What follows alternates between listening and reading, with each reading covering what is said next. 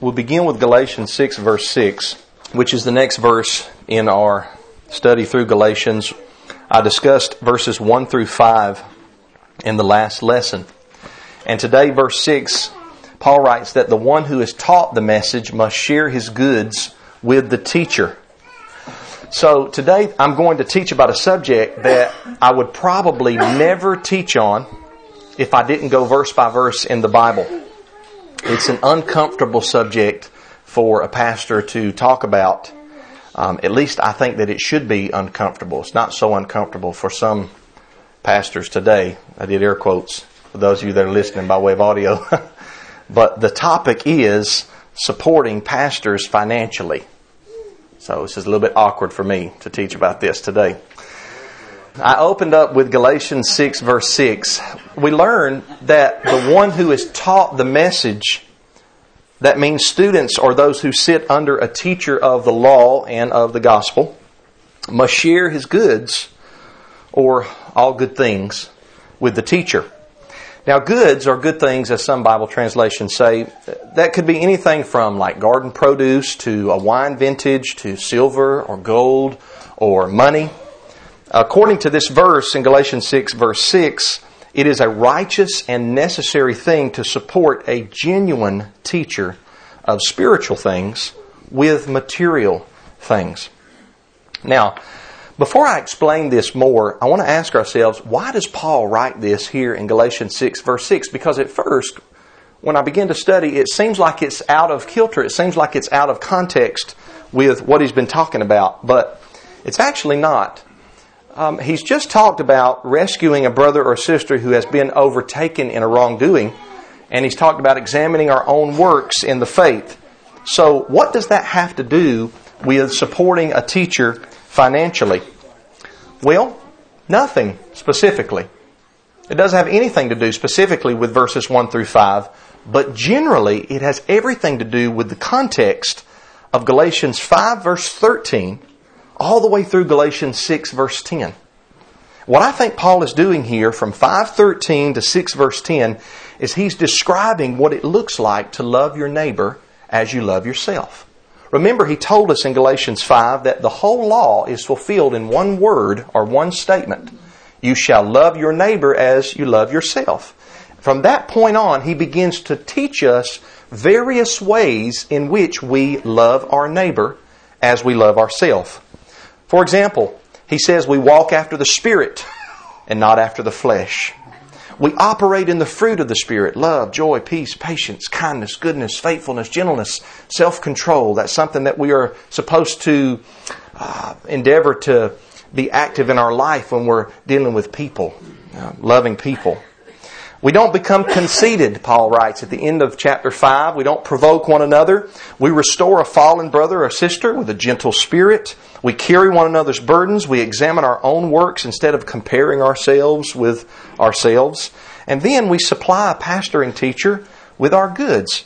All of these are ways in which we love our neighbor. And that's the context of 513 through 610. And 611, Paul begins his conclusion to the letter, and we'll get to that next month. But here he's talking about loving our neighbor.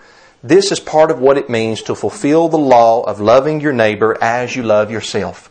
To provide for those who teach you the proper understanding of the scriptures. Now, just a really side note, I'm going to be real brief and quick with this. I took a page of notes out of my sermon, but if you're reading the King James Version, it uses the word communicate. And that might throw you off because in our vernacular, in our language today, in modern uh, ways of speaking, we think of communicate as just speaking to one another. But in Old English, the word communicate meant to share or provide for. And I can show you that if you want to see that in other passages. So KJV communicate is the same thing as sharing one's goods.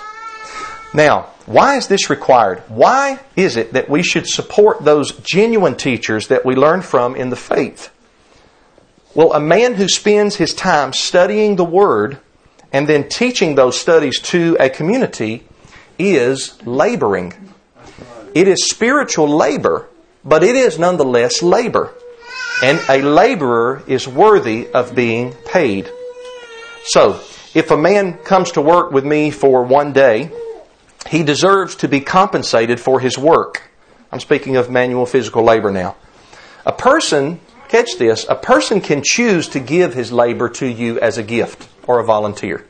If one of you guys need help at your house with some work, I can choose to go to your house and I can say, look, I don't want any pay. I'm giving you my labor as a gift. I want to help you out as a brother or a sister in the faith. And that is an option that I have. But it is never wrong for a person who works to want to be paid at the end of a day's work. Never wrong. If someone does work for you, you should pay them unless they tell you they offer their services as a gift or a volunteer. We should never take advantage of a person's labor or a person's work.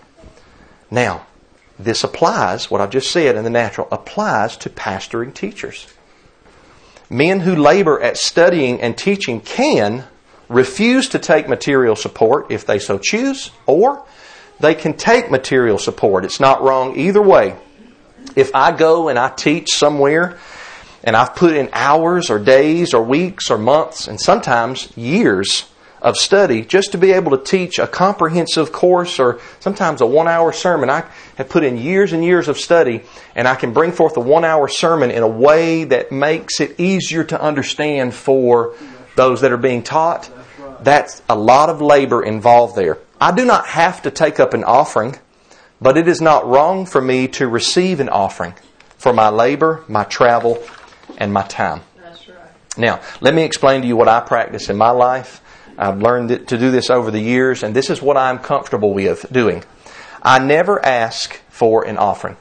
As a matter of fact, we never take up an offering here. I've had a lot of people come and visit the congregation, and after the second or third time, they come up to me after the service and they whisper in my ear and they say, Brother Matthew, what if we want to give an offering? We notice you don't ever take up an offering. And I guess that's because most churches you go to, they say, "Oh, it's offering time," right? Somebody I was talking to the other day said that, I can't remember who it was, it was either them or somebody that they knew, visited a congregation and they had a whole service called a tithing service. And the service was solely dedicated to giving your tithes and your offerings to the church. Now, I believe in giving. I believe in supporting genuine teachers. I believe in supporting widows and orphans and the poor people. I believe in all of that, charitable contributions. But I don't believe in pressuring people to give. I believe if Yahweh has put it in a person's heart to give, that they will do that and they do not have to be pressured or really even asked. We have never done without in this congregation and we very rarely ever talk about this subject. So I never ask for an offering, whether it be here or anywhere that I go to teach. I study, I go, I teach. I don't ask anybody to give me anything. I don't have offering time, and I for sure don't try to pressure people into giving. But I do accept offerings when people give them to me. Why? Because a worker deserves to be paid. I spend a lot of time laboring in the Word, and it is not wrong to receive financial support for my labor or my work. Why is this a difficult or an awkward sermon. Very, very awkward for me to be talking about this today. I was writing this out and I thought, man, should I skip over verse 6? But no, that wouldn't be teaching the whole counsel like Paul says in Acts chapter 20. So we want to teach the whole counsel. That's why it's very beneficial to teach verse by verse because you come across verses that probably you wouldn't normally pick out to teach on. But you get to them and you have to study and you teach. So, I'm going to go over some additional Bible verses on this matter here shortly, but I want to talk just briefly a little bit about why this is a difficult subject to teach. For starters, I worry about how I sound. what I mean is, I worry that I sound like I'm asking for money. But I'm not. I promise you. I've worked very hard over the last 22 years. My wife and I have been married just about 22 years. I've worked very hard. My wife has worked very hard. I work in labor with these two hands right here. They've got bumped, bruised, scratched, splinters in many, many times. And we do manual labor with our own hands to supply our needs. And I sometimes receive money from people or offerings from people, whether they be produce or a coffee or whatever that somebody gives me. I receive that from people who give to me for my ministry. Um, the word ministry, very profound when you study the meaning of that word. It comes from the Latin ministerium and it means to serve. It means to serve. We think it's a very prestigious word. People put a plaque on the door, you know, minister's office or Minister Jansen or minister whatever. But it means a servant. And so as I minister, as I serve the people, as I labor for the people, I, I don't have any problem if somebody says, Hey, Brother Matthew, I want to bless you with this for you or for your family. And I take it. I use it to fill my truck up with gas or I give it to teach you to buy groceries or something like that. So I do receive money for the ministry, have from time to time over the years, but I'm only teaching this sermon because it came up in our study through Galatians. Secondarily, and I believe this is the main reason that it's hard to teach on this subject, because there have been so many preachers on TV, radio, and now the internet who beg for money every single time you hear them preach. You can't turn on a TV preacher without hearing them say, something about sowing a seed into their ministry. Mike Murdock talks about the miracle of the thousand dollar seed. Creflo Dollar talks about the thousand dollar seed. Creflo Dollar wanted to take up an offering and start a fundraiser for the congregation that he pastored to buy him a $64 million jet so that he can quote unquote preach the gospel. Wow. Nobody needs a $64 million jet to preach the gospel. I should get several amens on that. so, it's awful. And not only do these people beg for money, they live lavish lifestyles. Yeah. I said they live lavish lifestyles. I am not against a man working a good, honest job and becoming rich. Right. There were many righteous men in the Bible that were rich. Abraham was rich. We've read about, who was it? Jacob it says he was rich a couple of chapters ago. Job was rich. Job chapter 1. I have no problem with that. That is fine so long as the riches do not interfere with the man's relationship to Yahweh. Uh, the Bible talks about, or Yeshua taught a parable about a man that was rich in the world's goods, but not rich towards Yahweh. But it is possible with Yahweh, it's impossible with man, but with Yahweh, it's possible for a man to be rich in the world's goods and to be rich towards Yahweh. So I don't have any problem with that.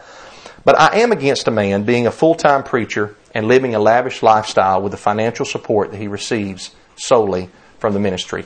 I'm against that. I do not believe that supporting a pastor, a full time pastor that foregoes working a regular job and is full time in the ministry, I believe that he should live with, among the means of the average person in the congregation. I don't believe he should live above. I don't believe he should live in poverty. I'm against not only the prosperity gospel, but I'm also against the poverty gospel, right? Some people think you have to be poor in order to be righteous. I don't believe in that gospel either. I'm against both of them. Um, be that as it may. So, in listing the qualifications for being a pastor or an overseer, Paul says in both 1 Timothy chapter 3 and Titus chapter 1 that the elders should not be greedy for money. The apostle Peter echoes Paul and Peter says that the elders should oversee, that's what the word bishop means, one who sees over the affairs of the community the bishop should oversee because he's eager to serve the people and not because he desires their money. That's 1 Peter 5, verse 2. The old King James called it greedy of filthy lucre, which means dishonest gain. Nobody should ever enter the ministry because it is a money making job. That's because it's not supposed to be a job where you get rich off of, even though that's what it's become in our modern day society. What is taking place today in the name of Christ is shameful. I'm totally against it. I don't want to have anything to do with it whatsoever. A full time minister can be fully supported by those that he is teaching, but he should be made to live comfortably but not rich. And if somebody in the community or the congregation is lacking, the pastor should have no problem with offerings or charitable gifts going to people who are in need. Listen, no minister needs a $64 million jet to preach the gospel. Or Kenneth Copeland, you say, well, his wasn't 64 million, yeah, but his was 54 million. You don't need a $54 million jet to preach the gospel either. No minister of the gospel needs an expensive suit and tie set to make his message sound better. No pastor needs to spend the night in a $5,000 a night hotel room that his church pays for. Benny Hinn. Do ministers need clothes? Of course. Do they need to eat? Of course. Do minister, ministers sometimes need travel expenses? Sure. If I travel somewhere to preach or to evangelize, there would be nothing wrong for the congregation here paying for my airplane ticket or for my gas or for my food while I'm away. There would be nothing wrong with me getting a daily allowance so that my family is taken care of. But those would be my needs. Yeah. An airline ticket, you know, if you fly coach, which that's fine, even to a faraway place. I mean, I've, I've flown a pretty good bit. Might be three, four, maybe 500 if you hit it at the wrong time. That's to an even far away place. But it's not 54 million dollars, that's for sure. Do you know how many widows and orphans you could help with 54 million dollars? Man, you could help so many people with that much money. It's, it's ridiculous for a pastor to say that he needs that jet. Those that are taught the word must share their goods with the teacher. Galatians 6 6. But the teacher is not allowed to make merchandise of the people. And that's what's been done by so many preachers today. They peddle the Bible. You've heard of a peddler that goes about in a town selling his wares. They peddle the Bible. 2 Peter 2, 1 through 3 speaks of greedy ministers who make merchandise of people. The New Living Translation puts it like this. It says that in their greed they will make up clever lies to get a hold of your money. I don't think it could be any plainer. 2 Peter chapter 2 verses 1 through 3. False prophets will arise, making up clever lies to get a hold of your money. Apostle Peter told us way back then. Maybe he was a prophet. These modern day preachers, quote unquote, they hide their gimmick behind the Bible and they claim to offer healing and prosperity if only you will send a seed offering, quote unquote, to their ministry. They actually teach that you can buy a miracle. They teach that.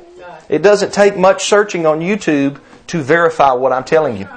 Punch in greedy prosperity preachers on YouTube and you know, you'll be entertained for a long time. It makes me nauseous, it makes me upset. And then you have some little elderly widow woman sitting in her home that doesn't know any better and she sends them a thousand dollars because she thinks that they're sincere. Yuck. Mm-hmm. It's pitiful. It's a shame.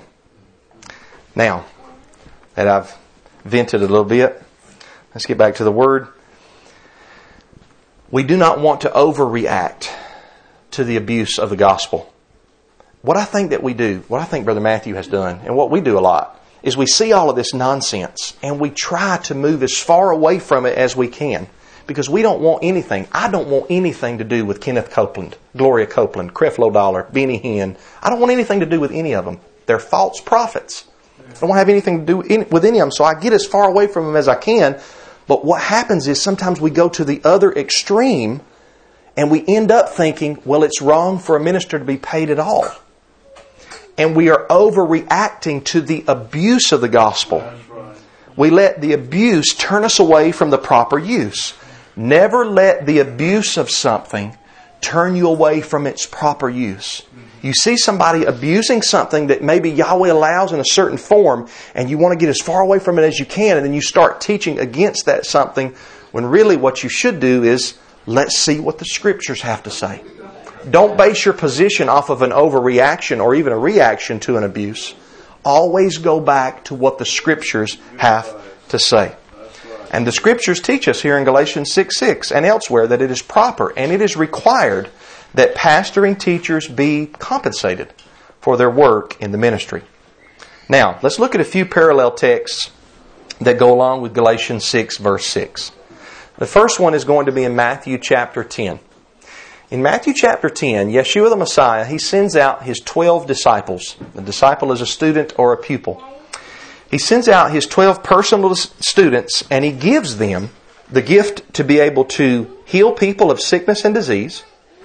And he gives them the authority over all demonic unclean activity. That's two separate things. Demonic unclean activity is separate there in Matthew 10 from sickness and disease. So he gives them this authority. And in verses 5 through 8, he says this don't take the road leading to other nations and don't enter any Samaritan town. Instead, go to the lost sheep of the house of Israel. It's because the Israelites were supposed to be the first to hear the gospel, not the nations, but the Israelites. Verse 7 As you go, announce this the kingdom of heaven has come near. heal the sick, raise the dead, cleanse those with skin diseases, and drive out demons. You have received free of charge, give free of charge. Now, if we stopped right there, or if Yeshua stopped right there, we would get the impression that we or the disciples were not allowed to receive any compensation for their ministry. Yeshua did not charge them for the authority that he bestowed upon them when he granted them or gave them the gift of to be able to heal. He didn't charge them money and say, "All right, Peter, let me see a hundred shekels. All right, Paul, let me see, or, or James, let me see a hundred shekels, or so forth and so on." You've received your power freely, he tells them. So therefore, use your gift freely. Don't charge for these things. When you heal somebody, remember Peter in Acts chapter 3? He told the lame man, Silver and gold have I none. Nowadays, preachers say, Silver and gold have we plenty. Oral Roberts actually said that before he prayed over Kenneth Copeland. I saw the video. He said, Silver and gold have I plenty. And then everybody laughed like it was a game. But the Apostle Peter said, Silver and gold have I none, but such as I have give I thee. And he used his gift of healing to heal this lame man that had been lame for all of these years. And he, he rose up and he, and he walked, and he jumped, and he leaped, and he praised Yahweh the Father. Hallelujah. So, when we read the next two verses in Matthew 10, though, what we see is that Yeshua is telling his disciples, when he says, freely you've received, freely give, He's teaching his disciples not to exploit people. They are not supposed to go around asking for monetary support or put a price on a healing or on a teaching. That's why I've never felt comfortable with putting a price on, on my sermons or my studies or anything like that. Freely I've received, freely I give, right? So they were just to do the work of the ministry freely. But what that does not mean is that if they are given support, that they must deny it. It doesn't mean that. And we see this from the next verses verses 9 through 10. He says, Don't take along gold, silver, or copper for your money belts. Don't take a traveling bag for the road, or an extra shirt, sandals, or a walking stick. And then he tells them why. Why, why, why should we not take these, Master? For the worker is worthy of his food. Trust, I'll take care of you. Trust, you'll be supplied for. That last phrase, the worker is worthy of his food, is spoken in the context of not taking with them these other items. They were not to take these things because as they performed the work of the ministry, some of the people who they helped spiritually would give to them materially. So if they needed some gold or silver to pay for a stay at an inn, or if they needed a new pair of sandals, let's say they came into a house that received them, it was a house of peace, a house that was worthy of the gospel, of the kingdom and they received the a disciple in. And the husband of the house, he said, I've noticed that your sandals are worn out and the straps are not even on there, and we'd like to give you a pair of new sandals for your next trip. There would be nothing wrong with Peter or Andrew or taking those pair of sandals and saying thank you because the worker is worthy of his of his meat or of his food or of his of his pay. Next, we have Luke chapter 10. It's a similar account, but it's a little bit different because here Yeshua sends out 70 men in pairs, 35 pairs of men. And he sends them out ahead of them to every town that he was planning on going to. Here's what he told these men. Verses 2 through 7, Luke chapter 10. The harvest is abundant, but the workers are few. Notice that word workers. Therefore, pray to the Lord of the harvest to send out workers into his harvest. Now go, I'm sending you out like lambs among wolves. Don't carry a money bag, traveling bag, or sandals. Don't greet anyone along the road. Whatever house you enter, first say peace to this household. If a son of peace is there, your peace will rest on him. But if not, it will return to you. Remain in the same house, eating and drinking what they offer, for the worker is worthy of his wages. Don't be moving from house to house. Yeshua calls these men workers, and he tells them to eat and drink what the household of peace that receives them offers. Why? Because the worker is worthy of his wages. This is Torah, actually. This is the law of Moses. How that you are supposed to pay a man that works for you. He's pulling that out of the law of Moses and applying it here to the ministers of the gospel. So the workers of spiritual things are compensated here with material things. 1 Corinthians chapter 9 is the next passage I'd like to go to, and I want to go here because this is the same author of the book of Galatians. Paul wrote Galatians, and Paul wrote the epistle, first and second epistle to the Corinthians. I'm not going to comment on every verse, but what you'll see here is that Paul is writing in this chapter about his right or his authority to take material or financial compensation for spiritual or ministerial labor.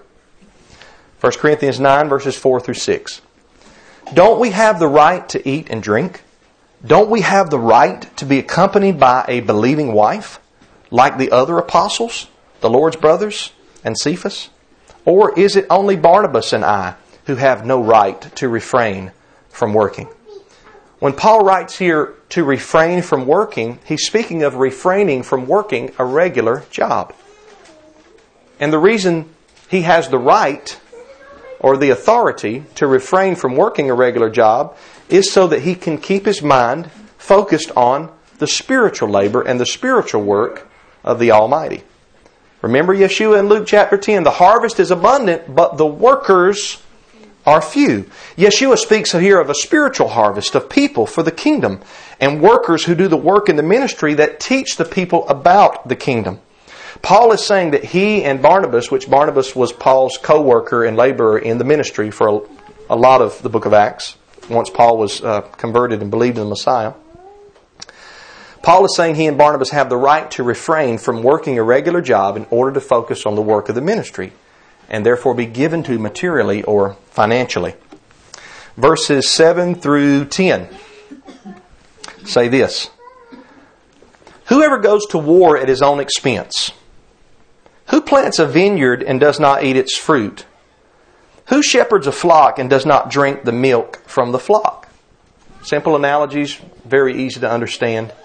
In verse 8, he says, Am I saying this from a human perspective? Doesn't the law also say the same thing? For it is written in the law of Moses, Do not muzzle an ox while it treads out the grain. Is the Almighty really concerned with oxen? Or isn't He really saying it for us? Yes, this is written for us, because he who plows ought to plow in hope, and he who threshes should do so in hope of sharing the crop. So Paul now goes from his simple analogies of who goes to war at their own expense and who has a goat and doesn't drink from the milk from the nanny goat. He goes from those simple things to saying, look, I'm not just saying these things as a man. The law backs me up he pulls from the standard of Yahweh, which is the holy law, the law of Moses, the law that Yahweh gave through Moses' mouth. Paul quotes Deuteronomy chapter 25, verse 4, which is initially about oxen that are used to thresh grain. Now, in old times, oxen were used to tread out grain, and they were freely walking around on stalks of grain that were laid on a threshing floor. And as the ox was taught to walk or poked to walk in a circle, grain on the stalk that was laid on the floor would fall off. And some people, as you see on the video, still use this method today. As a matter of fact, if you look at this, people still say today that this is the superior way to thresh grain. Now, the law of Moses taught that out of respect for the animal, how many know the Torah teaches us to respect animals?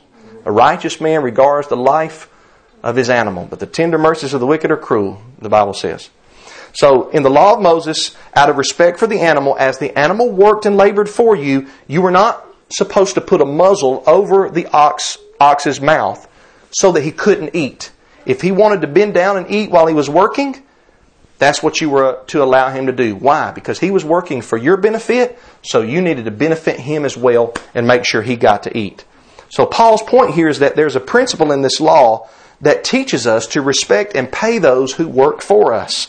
Not just humans, but also animals are to be respected. So, a pastoring teacher is like the ox. In this sense, he labors in the study of the Word to bring benefit to the people so that they better understand Yahweh's ways and how to serve Him. If you don't pay a minister for his spiritual labor, it's the same thing as if you were to muzzle the mouth of one of those oxes or one of those cows while they tread out the grain. 1 Corinthians 9 11 through 12. If we have sown spiritual things for you, is it too much if we reap material things from you? Now, verse 12, Paul says, If others share this authority over you, don't we even more? And the, it's rhetorical. The answer is yes. Paul has the authority, not just for him to be supported, but even to take with him in his mission trips a believing wife. Even his family can be supported. But he says, however, we have not used this authority. Instead, we endure everything so that we will not hinder the gospel of Christ. Paul explains that he didn't use his authority in this matter, although there were sometimes in some congregations where he did take pay, specifically from the church at Philippi. I can show this in Philippians 4 14 through 18. But most of the time, Paul, wherever he would go and teach and perform the work of the ministry, he would still work and labor with his own hands to support himself. And he did this so as not to hinder the work of the gospel. In other words, so nobody could say, well, he's taking advantage of people by taking their money. It's not wrong to do that, and some people are going to falsely accuse you no matter what you do. But Paul forewent his right and his authority. That's what he's talking about here. So a pastoring teacher can choose to work and labor a regular job himself. I do the same. I've worked septic tanks for the last 22 years, and that's how I've supplied my, my wife and my children. And then minimally, you know, if somebody says, hey, Brother Matthew, here's an offering, I, I receive it. I don't reject it, I receive it. So the pastor has the right to not work a regular job as well, or work a regular job. Either way is, is perfectly fine, as long as he's a genuine man of, of Yahweh. And the qualifications for an, a pastoring teacher or an elder, 1 Timothy 3 and Titus chapter 1, trust me, everybody that says, well, I've been called to preach, hasn't been called to preach. If they don't meet the qualifications, they haven't been called to be an elder.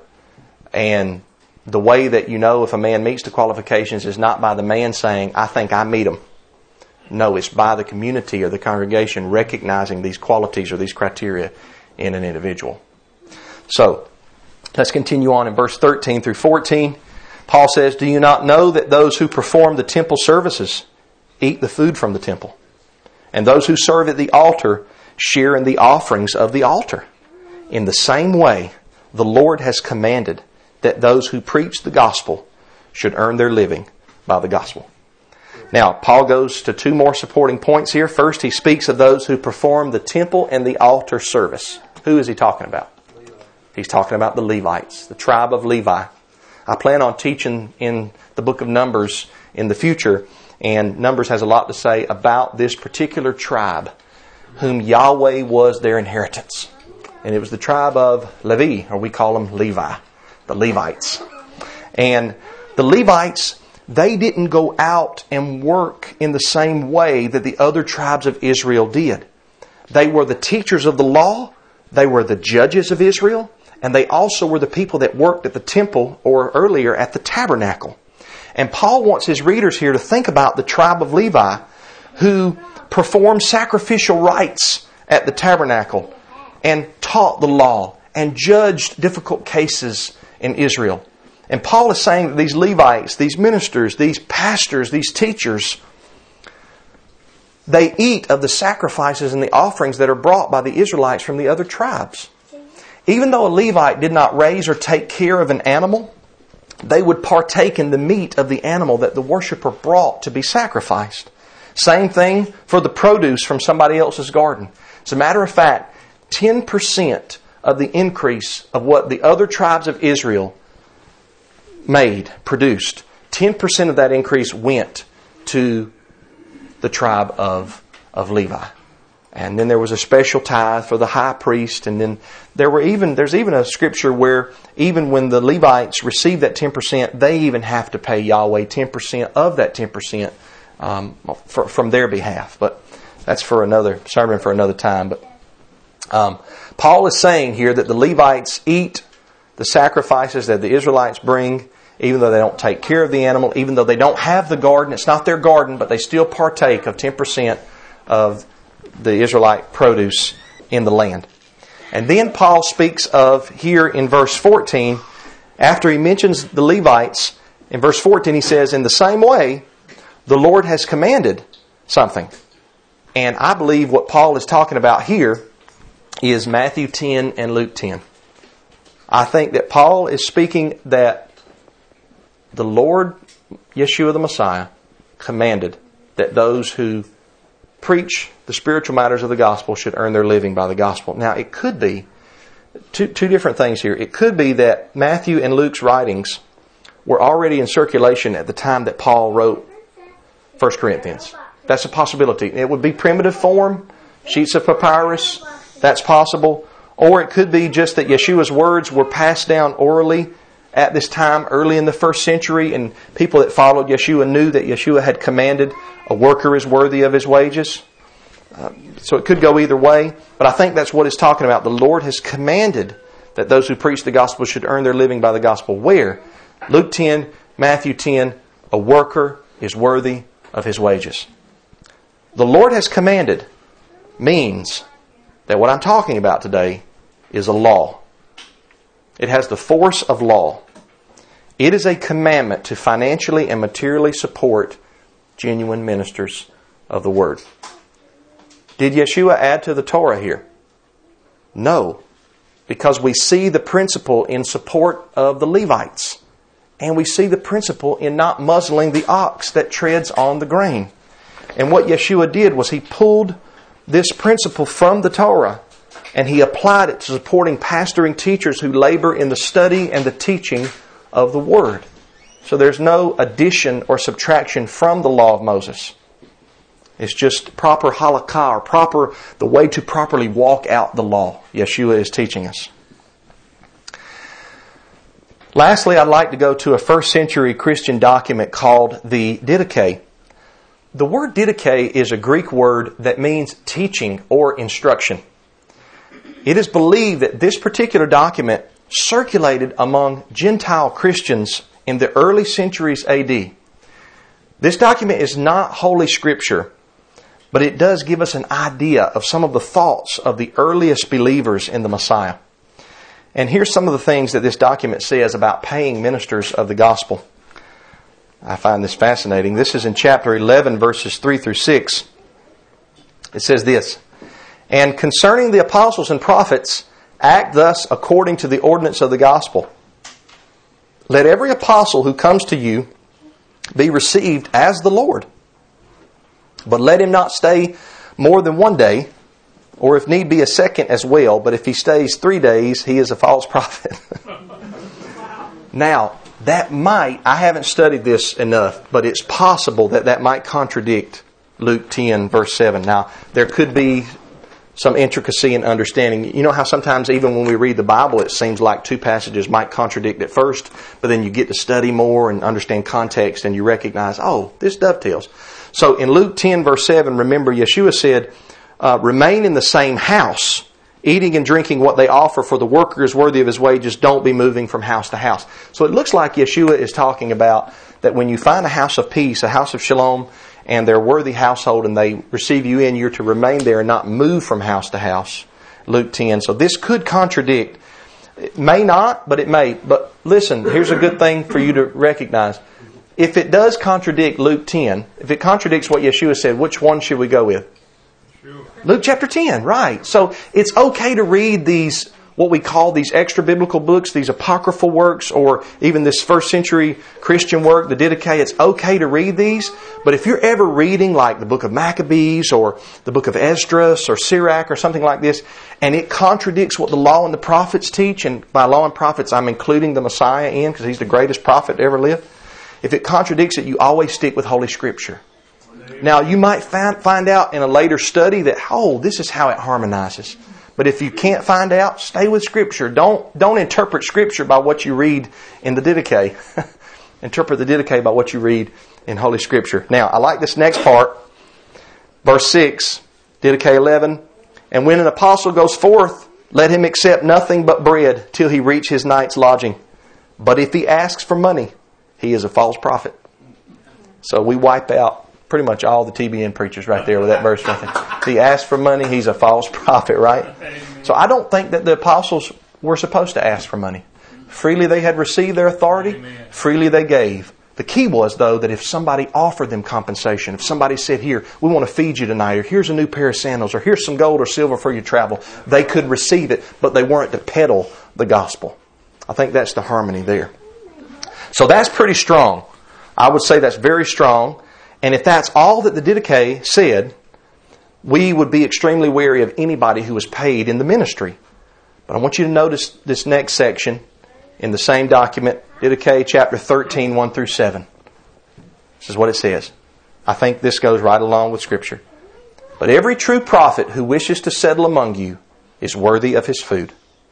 Likewise, a true teacher is himself worthy, like the workman of his food. Therefore, thou shalt take the firstfruit of the produce of the winepress, and of the threshing floor, and of oxen and sheep, and shalt give them as the firstfruits to the prophets, for they are your high priests. But if you have not a prophet, give to the poor. I like that. If thou makest bread, take the firstfruits and give it according to the commandment. Likewise, when thou openest a jar of wine or oil, give the firstfruits to the prophets. Of money also, and clothes, and of all your possessions, take the firstfruits as it seemed best to you, and give according to the commandment. 1 Corinthians 9:14 The Lord has commanded that those who preach the gospel should live by the gospel. So the Didache just like Holy Scripture teaches us to be cautious about our giving, but it also teaches us to support genuine prophets and genuine teachers. In conclusion, Galatians 6, verse 6 the one who is taught the message must share his goods with the teacher. I'm teaching through Galatians, so I taught this message today, not because I wanted to, not because I'm about to take up an offering. I'm not but simply because I'm committed to teaching everything in Holy Scripture. I want, at the end of my life, whenever that is, I want to be able to say, number one, I want to be able to hear, well done, thou good and faithful slave. Enter into the joys of Yahweh. But I want to be able to say with the Apostle Paul in Acts 20 that I have not shrunk back, I have not shunned to declare unto you the whole counsel of the Almighty. So, no matter what the subject is, if I get to it, I teach on it. If I don't understand it, I give you the best that I can to understand and pray that Yahweh sheds more light on it in the future. I'm committed to teaching everything in the scriptures. In hopes that, in hopes that, primarily all of you, this is my congregation. I got people that listen to me elsewhere, and that's great, and I love them all. But Yahweh's put me right here to be a minister and a pastor to this community, to help this community first and foremost. And I hope that when I teach, that you're not only encouraged and you're not only built up in the faith, but that you're more educated. So that when you hear something that is wrong, you immediately say, No, that's not right, because of this scripture and because of this verse. It, it has amazed me. I have spoken with some of you after services or at a feast or at a new moon celebration or whatever and I've sat and talked. I remember Sister Phyllis specifically amazed me one time because we were talking uh, right back there in the back of the sanctuary, and she began to take over the conversation. It was a spiritual conversation about a text of Scripture. I can't even remember what it was, but she took the conversation over, and I just let her talk, and I was sitting there like, okay, all the labor that I've been doing is paying off. Sister Phyllis knows what she's talking about. She would cite the verse. Tell me what the verse meant. And I mean, I mean, I just, you know, she got through and I shook her hand. I said, Sister Phyllis, you don't even know how much you just blessed me. And that's happened. That's happened with many of you in here. And I wonder, is it getting through? is it getting through? I know Yahweh says His word won't return void. But sometimes when you study and you labor and it's, it's in your mind and in your heart and you want everybody to understand so that they can better themselves in their scriptural knowledge and in how they live, their way of life. I, I, teach the Bible so that you know how to serve Yahweh better. That's what, that's what my job is. That's my job description, to teach the scriptures so that you understand them better and you know better how to serve Yahweh. Not so that you just hang on my, on my tassel and rely on me to tell you everything. But, but, think about this. Everybody in the days of Moses wasn't Moses. Everybody didn't commune with Yahweh like Moses did. They would come and ask Moses if they had a dispute. Genuine teachers, genuine elders in the faith are there to help guide you. Elders, plural, not one, but elders, plural, are there to help guide you in spiritual matters. Men that dedicate their life to the study of the Bible. That's why I taught this text. Not because I'm going to take up an offering, not because I want your money. I don't. You'll never hear me teach about this subject again until maybe I'm teaching through a text and I run across a, a tithe text or an offering text or something like that. So I'm not going to sit up here and hold my Bible and say, well, a man robbed God. you rob me in tithes and offerings, right? I'm not going to do that. I'm not going to use the word deceitfully. That's right. Brothers and sisters, I love you. I do not want you to be deceived by televangelists. Nobody needs million dollar jets. Nobody needs fancy clothes. Yeshua says foxes have holes and birds have nests, but the Son of Man, the Son of the Virgin, the Hebrew Matthew says, hath no place to lay his head. That doesn't mean it's wrong for somebody to work a good and honest job and be rich, but I'm just saying that it's not, it's not a necessity. It's not necessary. I believe if you saw Yeshua, he probably would just look like a very plain man. Isaiah 53 says that it wasn't, he wasn't comely, he wasn't beautiful to look upon. I know the paintings show this Vidal Sassoon Jesus, right? But it, Isaiah 53 says he wasn't a, wasn't a beautiful person, just a common person. Didn't, probably didn't get a bath every night. Dirty feet, hair, dirty hair, big beard. But they plucked it out. Humble. Humble man. Humbled himself. Could have called 12 legions of angels down to take care of the problem on the cross, but he hung there because of his love, Yes, because of the Father's love. This is our example. Men- A a man should never enter into a ministerial position to make money. He should be provided for, but he should never enter there to make money. He should live a humble, modest life. He should pray the prayer in Proverbs. It says, Don't make me rich so that I forget Yahweh. Don't make me poor so that I rob and steal, but feed me with the food that's convenient. Provide my needs. Don't fall for the charlatans in the world. Remember what the Didache said if he asks for money, he is a false prophet.